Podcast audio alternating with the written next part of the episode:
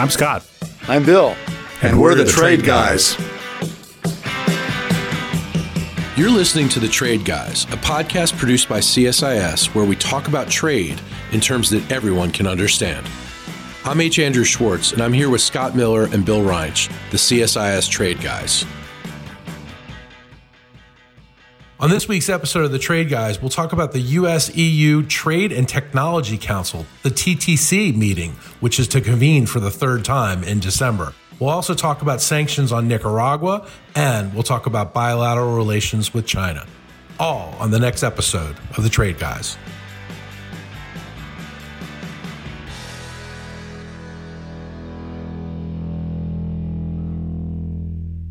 Gentlemen, we're back in the saddle, and there is finally confirmation that the U.S. E.U. Trade and Technology Council, also known as TTC, will convene for the third time in December, and they're going to meet in D.C.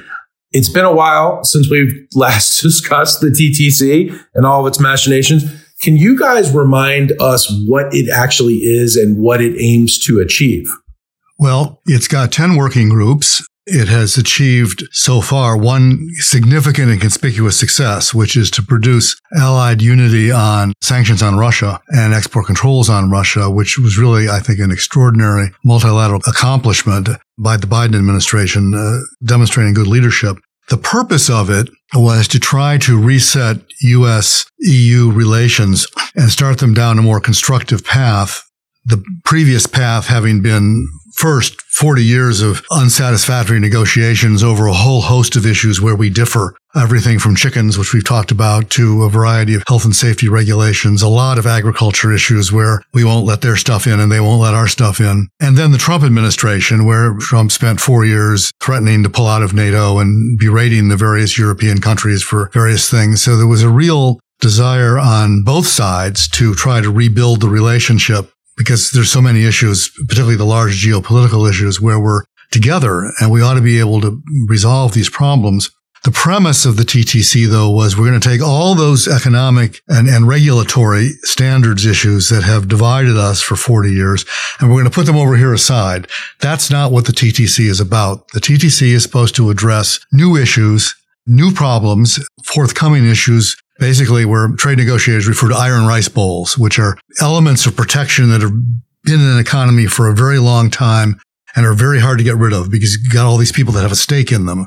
They put all the iron rice bowls aside, and so let's focus on SMEs, let's focus on, inclusion and gender, let's focus on regulatory issues in new sectors, digital areas and things like that. And these other issues we're going to deal with separately. So the steel aluminum tariffs are being dealt with in a separate channel. Even some of the digital regulation issues, the Digital Markets Act, the Digital Services Act, European acts are being dealt with somewhere else. GDPR, the privacy issue that we discussed a couple of weeks ago, that was separate. But we're trying to look ahead at other areas of where we can cooperate on standards and development of common approaches to common problems, sustainability. And the big one, as I said, was export controls, which was the most conspicuous area of success. The hunt right now for December 5th is for deliverables. This is the third meeting, and with the single exception of export controls, there haven't been any deliverables. So now they're looking at the other working groups. So Scott, are there going to be deliverables to this one? Remains to be seen. Look, Bill described a two-step process. There's a process of setting aside, and there's a process of working together. I agree with Bill. The setting aside part was smart because we've been fighting about a lot of things on a very sort of mercantilist level for many years. And while it intensified during the Trump administration, I recall meeting with our Geneva ambassadors for the last four administration, each of whom were individually persuaded that the whole European operation in Geneva was an anti-U.S. project. I mean, they couldn't work together on anything. So I think setting those old sticky issues aside was a wise move. The real question is, what can we work together on? Now, my view is Europe, they like the meetings, but they also like the advantages of being the regulatory first mover. And we have a more bottom-up style of standard setting and regulation than Europe does. And they tend to want to go first and want to establish all the standards. And I don't know how that's going to work out here, because when you work together, you've got to work together. So remains to be seen. I can use a Britishism here, if that's the right word. A Britishism. The Americans threw a spanner in the works, if you will, in our Inflation Reduction Act by enacting this electric vehicle tax credit with conditions that are violative of the WTO, that have domestic content requirements and a North American assembly requirement. And Europeans are very upset about this and are upset. Well, I could give an Americanism response to the Europeans. Which is? Screw you. This is why we have all these issues that we had to set aside, Andrew. Those are exactly the kinds of words that got said right before we had a problem we couldn't solve. Yeah. So I guess it's a good thing I'm not negotiating. Well, the Europeans are pointing out that this is not a blow for greater cooperation. And they're starting, the news in the last couple of days has been Macron, who is exactly who you would expect, saying we need to have a buy European policy to offset the Americans buy American policy, which I think for him probably means a buy French policy, but that hasn't been fully revealed yet. But, in the interest of cooperation, what they've decided to do is they push that to a separate track. So they've set up a little committee chaired by the Deputy National Security Advisor here, and I think it's President von der Leyen's chief of staff, to try to work out the Inflation Reduction Act problem. So that in theory, won't get in the way of the TTC, but it's going to get in the way because it's one more thing that, added on to this boatload of old issues where we disagree. And I think from the European perspective, here it is, the Americans, sticking it to us once again. And their inclination is going to be, how do we get even? I mean, that's the inclination at the government level. Now, if you talk to the car companies, who are the actual ones that are affected by this, I think their inclination is, how do we figure out a way to make this work? Can we adjust our supply chains to meet the conditions of this? I mean, they'll complain all the while about it because for them, it's an unfair restriction. But business people are pragmatists. And at the same time they're complaining, they're figuring out a way around it.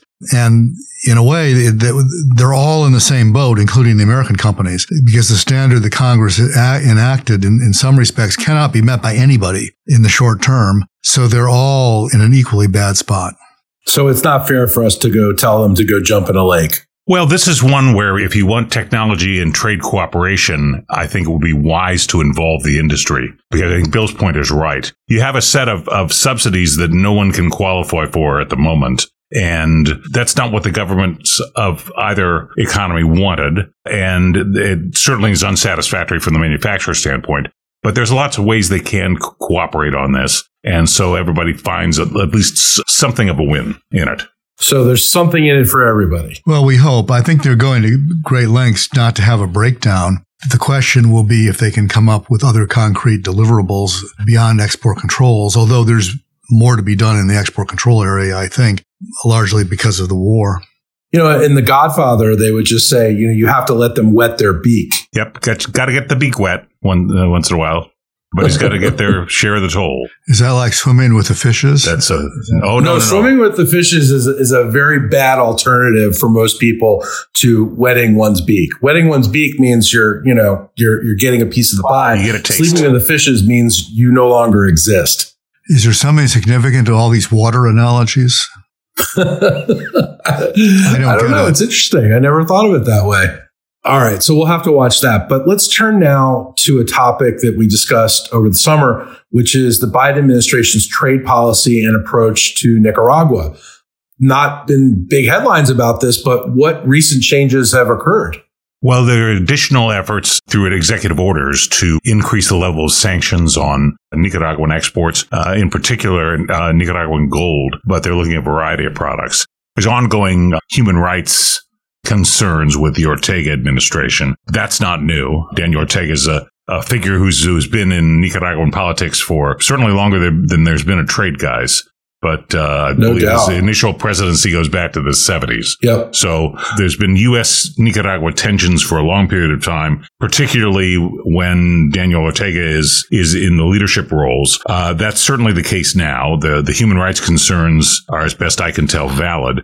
Unfortunately, the tools we use have a poor record of actually delivering change in the behavior of the targeted country. And when you step back from it, Nicaragua is a very small country with 6.5 million people. But half of those 6.5 million people live below the World Bank poverty line. It's one of the poorest countries in the world, certainly in the hemisphere. So other than making poor people poorer, what do these sanctions actually accomplish? And I think that's the question. And given the size and sort of tiny relationship the United States has with Nicaragua in trade, investment, and commerce in general, I mean, it's just a small country. We shouldn't expect to have big trade relations with them. But they're highly dependent on us, correct, for exports? They are, but particularly their agricultural exports, which are very important, and mining exports like gold. So this is one where there is rationale for this, but first, is this a top priority? I don't know.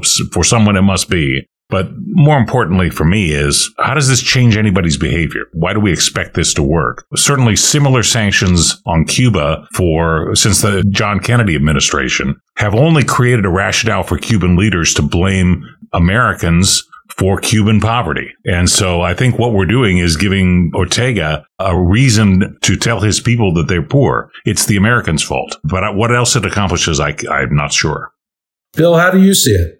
It's a reflection, I think, of the priority that this administration puts on human rights. It's not new. I mean, every administration supports human rights, and every administration attacks countries that violate them and treat their people or other people poorly. There's growing evidence in a number of cases. The Uyghur issue is another example where this administration takes it more seriously than previous administrations and is making it an element of its policy and is prepared to take these kinds of steps regardless of the consequences that Scott described, acknowledging the consequences that Scott described, but they clearly believe they need to take a stand. They need to say, this is unacceptable behavior. The United States is not going to condone it, and we're going to do what we can to change it, notwithstanding the fact that the victims of what we do will by and large be poor people and not the elite that runs the country.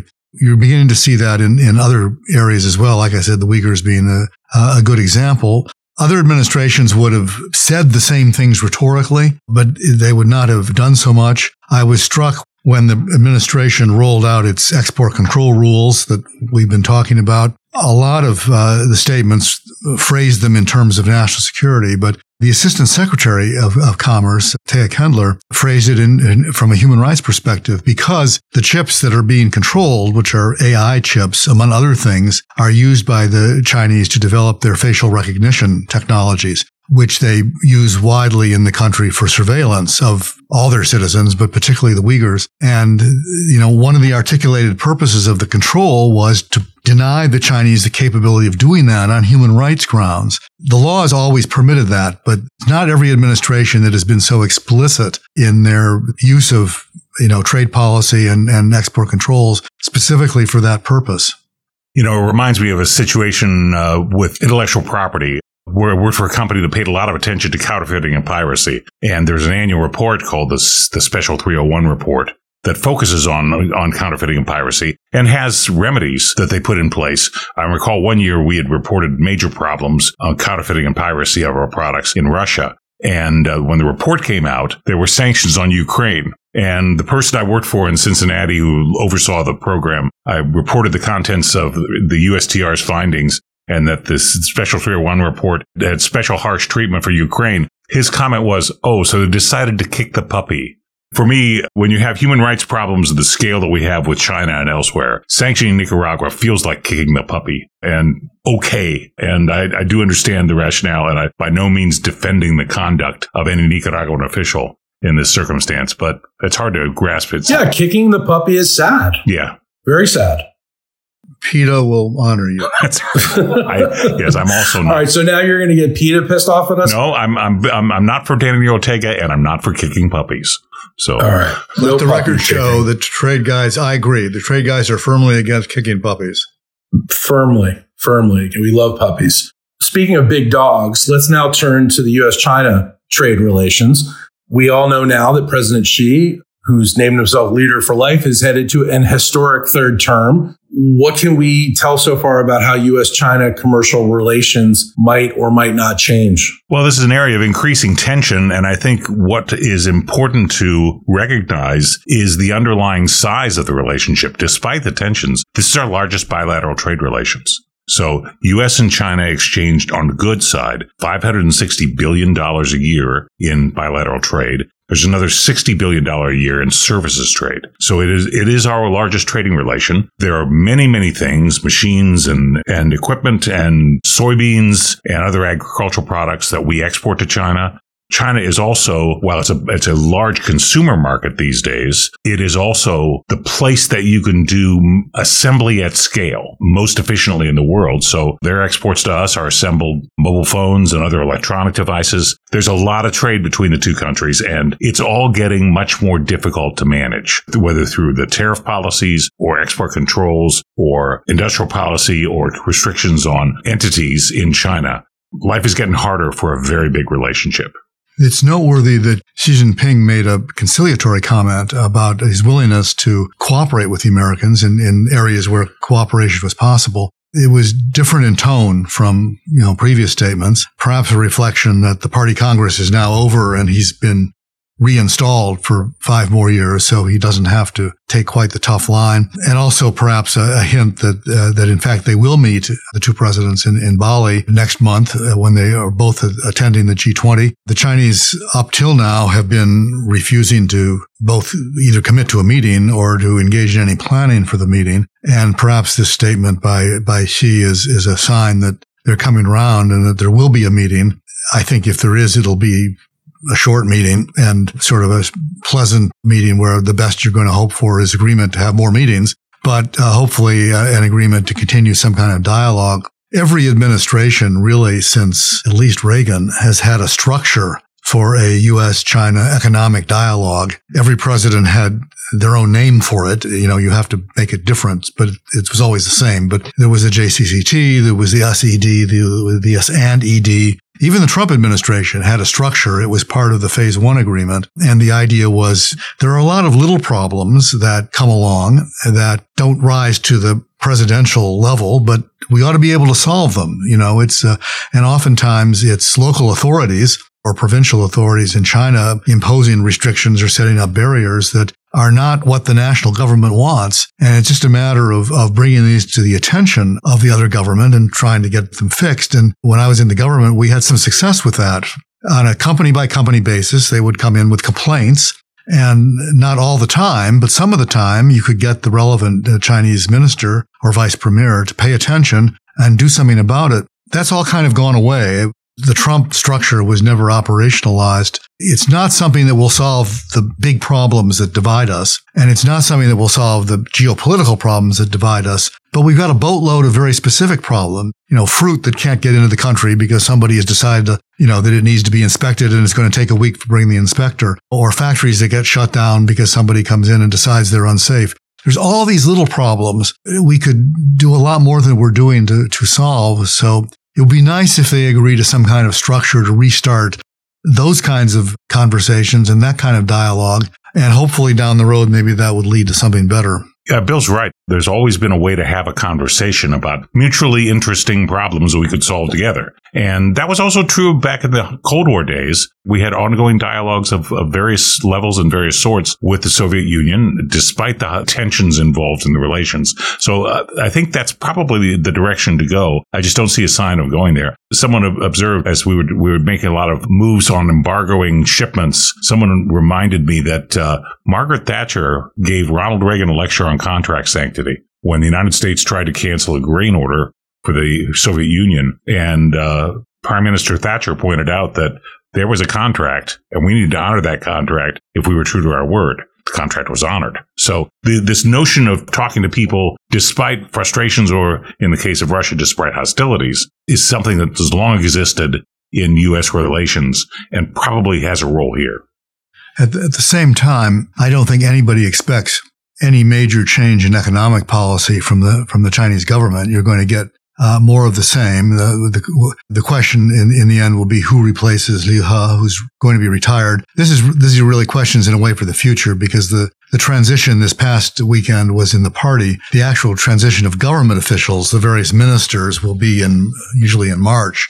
So there's a time to work up to it. We will see, but can't foresee a change of policy. And it'll be interesting, because the policies that she has been pursuing really are for more state control and more support for state-owned enterprises. And the private sector in China is increasingly getting the shorter end of the stick, contrary to what his predecessors were doing, contrary to the recommendations of Chinese economists who know what they need to do to grow, which is to open up the economy more than they have.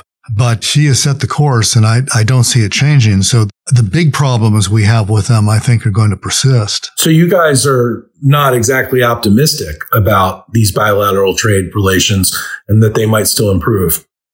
Well, look, we care about trade and investment here in this big dynamic economy. China has always been a trading nation and continues to be sort of a commercial republic, much like the United States in many aspects. Bill's right about state control, but $600+ billion of trade every year in goods and services is not nothing. And that's how jobs get created. That's how people earn livings. That's how consumers' lives get better. And that is not something you want to ignore and allow to deteriorate, at least without thought. Deterioration is going to be in supply chain development. And here I think American companies are going through a process of reassessing the risk of doing business in China. And their dilemma is it's a very attractive market. It's a large market. We've said this before, best customer and biggest threat at the same time. And the companies have to figure out how to deal with that. But it's not just economic policies. The Chinese have had a history now of increasingly weaponizing trade and causing trade difficulties for individual companies when they disagree with another country politically. Look at Lithuania. Look at Australia. They were putting Rio Tinto executives in jail because there was a disagreement over iron ore prices. They stopped buying Norwegian salmon when the Norwegians gave Liu Xiaobo the Nobel Peace Prize 10 years ago. So if you're an American executive, a CEO, and thinking, if I go to China, are they going to let me out?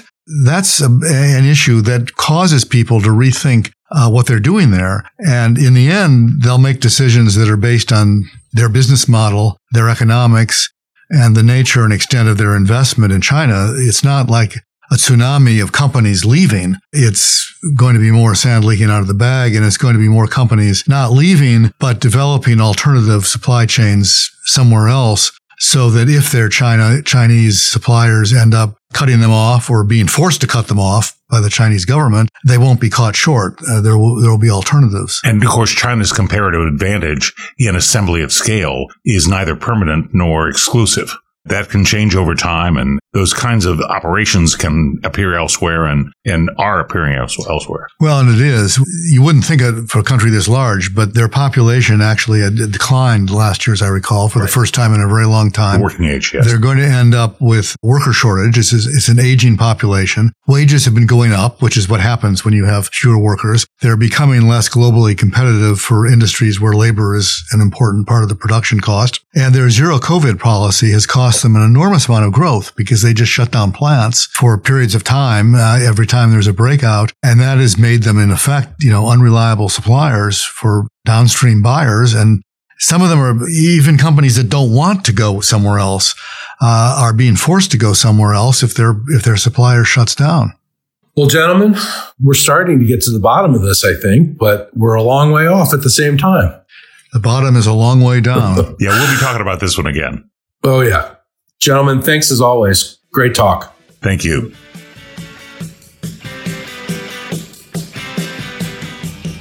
To our listeners, if you have a question for the Trade Guys, write us at tradeguys@csis.org.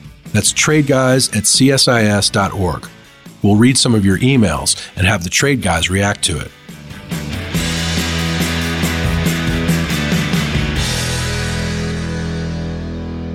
You've been listening to The Trade Guys, a CSIS podcast.